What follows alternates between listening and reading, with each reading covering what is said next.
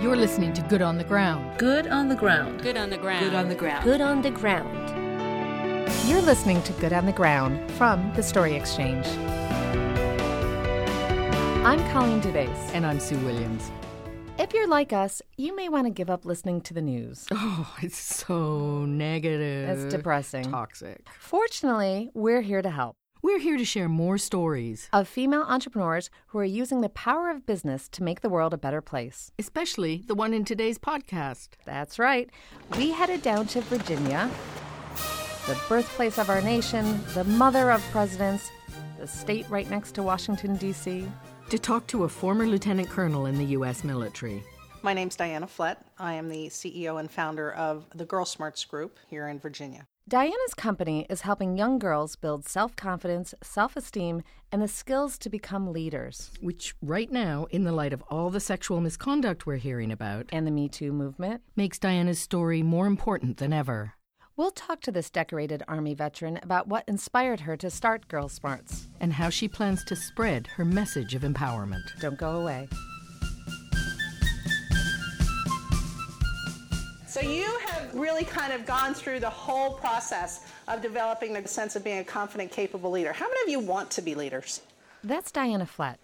Okay, so I'll ask you what do you think is more important, being liked or being a leader? She's speaking to a classroom full of girls at Rock Hill Elementary in Stafford, Virginia.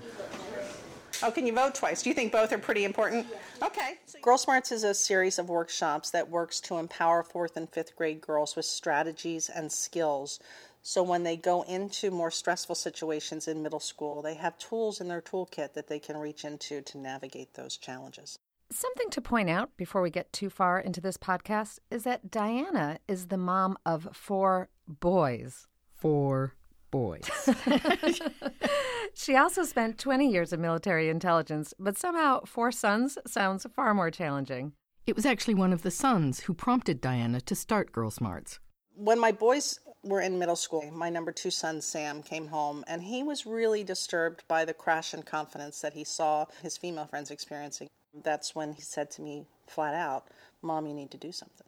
That was back in 2009. At the time, Diana had retired from active duty and was teaching leadership training at. The Federal Bureau of Investigation. That's right, the FBI. She listened to what Sam, then just 11, had to say about his friends who were girls. He thought that they were making bad decisions. He didn't like the idea that some of them were experimenting in um, alcohol and drug use. And some of the girls at such a young age were putting themselves in risky sexual situations. And these were girls that I knew that they were brilliant, beautiful, world at their feet kind of girls. She started investigating why this was happening. As I went through my research of what was happening with the girls emotionally, I found statistics that said that a girl's self confidence peaks when she's nine years old. So I wanted to get into that decision cycle. Just nine years old. I mean, that's so young. Yeah. Dinah felt that much of the core leadership training that she was teaching at the FBI could be applied to young girls. You know, the Army takes building leaders pretty seriously how to communicate effectively, how to delegate effectively, how to use their imagination. Those skills, she realized, could be taught to girls at an early age. Diana spoke with a counselor at her son's elementary school about presenting a series of confidence building workshops to girls in fourth and fifth grades. She was all for the idea. She was on the ground seeing what girls were going through. So Diana began designing a curriculum. Combining straight talk and fun activities. All right, so in your group, I want you to identify the primary leader that's going to come up and talk to me. We only had four workshops when we first started. We had 24 girls. It was only open to fifth graders at that point. And then the idea just took off. And then as more and more schools started to hear about it, more and more schools wanted the program to come into their schools. After the second year, I was in already four schools just by word of mouth. She knew she was onto something. And at that point, I had to kind of come to the realization that I was either going to devote myself to this opportunity or I was going to have to start to pursue the financial realities of having four children that needed to go through college. With the support of her husband, Steve, she decided to build Girl Smarts. More on that in just a bit. The Story Exchange is a nonprofit media company dedicated to women who mean business. Check out our videos, including a profile of the entrepreneur you're listening to right now, at www.thestoryexchange.org. So let's get back to Diana Flatt. We really should talk more about her time in the military. Definitely. It's really an important piece of this story. Diana is a combat veteran who has won many awards, including a Bronze Star for her service during the Gulf War. She comes from a bit of a military family. My uncle was in the Army, my father had served in World War II, and I was comfortable with the concept of actually entering service to the country. She's also the first in her family to go to college. which was a decision that her parents weren't particularly involved in. It was really outside of their comfort zone. And I knew we didn't have the money to actually put me through college. So I went through the process of applying for a four year ROTC scholarship. That's the Reserve Officer Training Corps. Diana went to Rutgers University in New Jersey. I went to the summer camp at Fort Knox. Then I was sent to um, Fort Bragg, North Carolina, to train on tactical intelligence opportunities. She was 19. And I was drawn toward military intelligence, especially with a political science background. She graduated in 1981 as a second lieutenant. The next year, she began active duty in Europe. The reality in the 1980s was that women were coming into a lot of different roles that they hadn't experienced before. We were all pushing to stand up for ourselves, and we were really the experimental group of women coming in to actively train side by side with the men and to pursue military roles from an equality um, perspective. Sue, you interviewed Diana on camera for our video profile. I know you asked her specifically about harassment. I did. Let's listen to our exchange. Because I do think that being a woman in the military has something to do with what you do now, Right. um, those experiences. So Right. I do want to touch on a few of them. Sure. There were definitely people that wanted to challenge you. And I had one uh, non commissioned officer the first time I met him told me that his goal while I was his supervisor was to make me cry. And every chance he had, he would push my buttons to see if he could break me. And um, it was a g- good learning lesson for me to kind of learn to keep my composure, to not back down when I knew something was right, and to really pursue standing up for myself. And so he actually supported me and made me stronger and never made me cry. Does he know that? Nope. You know, maybe it's her military training, but she's so amazingly straightforward about that experience. Yeah, when you meet Diana in person, you get the sense right away that she was a formidable lieutenant colonel. And yet, there's clearly a warmth and a softness to her. It makes for a very good combination, especially for her work with these young girls. I really saw it when she remembered how her son prompted her to start the workshops. Okay, give me a second to get myself together. That's, that's, uh, well, there's the passion behind the girl smarts, right? It is. It is, and and um, these girls are so incredible. So, all right, I gotta get through this, or else I'm gonna be a wuss. The rest of the Don't worry about being a wussy. Do you have Kleenex down here? I'll do that. uh, just some paper toilet, yeah, toilet paper maybe in the bathroom. You better not put this on there. It'll blow my whole army thing.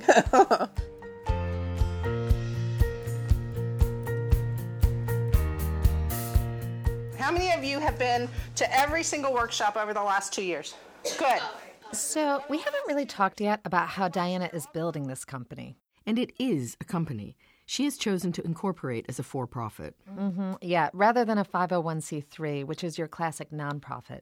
I don't love the idea of being an empowerment program that has to ask for money. You know, I want to have the opportunity to be empowered by having a product that's so good that people want the product. And right now, that product is the Girl Smarts program. All right, good. Let's go get them, girls. Which Diana believes is truly valuable.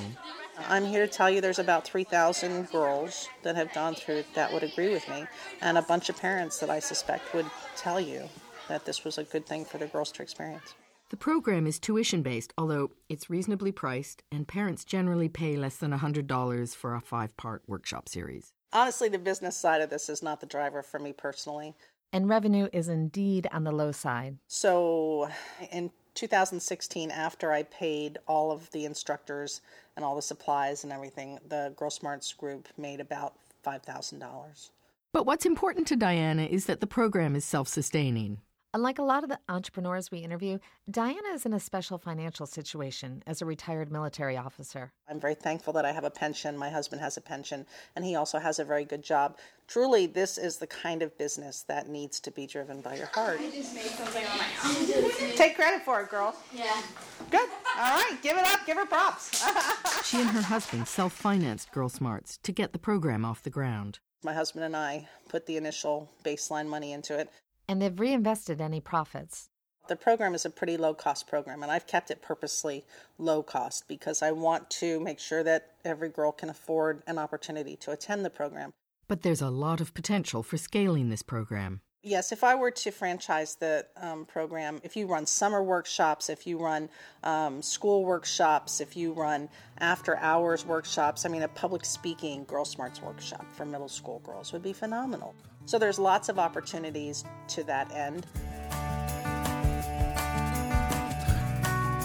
Keep that strong handshake when you go up to meet somebody. Show them that you're there and that you mean business. I recently called Diana to get an update. She just had another 500 girls go through the Girl Smarts program. She now has five paid instructors and more than 20 schools signed up. Plus, she's launching summer camps. I think that if the program is good and people see the value in it, like I do, that the program will be successful. Diana's really a remarkable woman, and she's winning more awards. Yep, she sure is. Though this time, not for military service, but for the work she's doing with girls. She was a finalist in 2017 for a Clara de Hirsch Award for Extraordinary Women.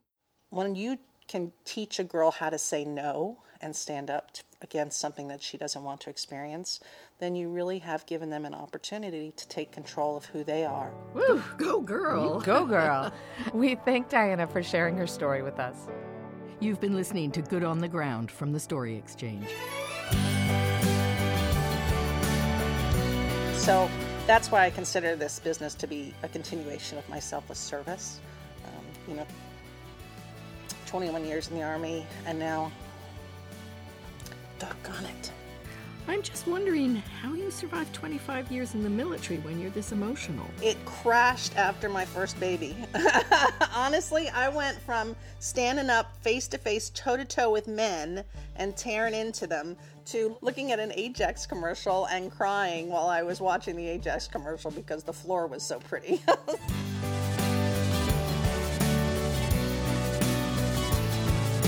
Join us next time to hear more stories about innovative and inspirational women doing the things you'd never dream of, or maybe you would. This has been the Story Exchange. If you like this podcast, please share on social media or post a review on iTunes. It helps other people find the show. And visit our website at thestoryexchange.org, where you'll find news, videos, and tips for women entrepreneurs. Sound editing provided by Nusha Balian. Interview recorded by Sam Shin. Executive producers are Sue Williams and Victoria Wong.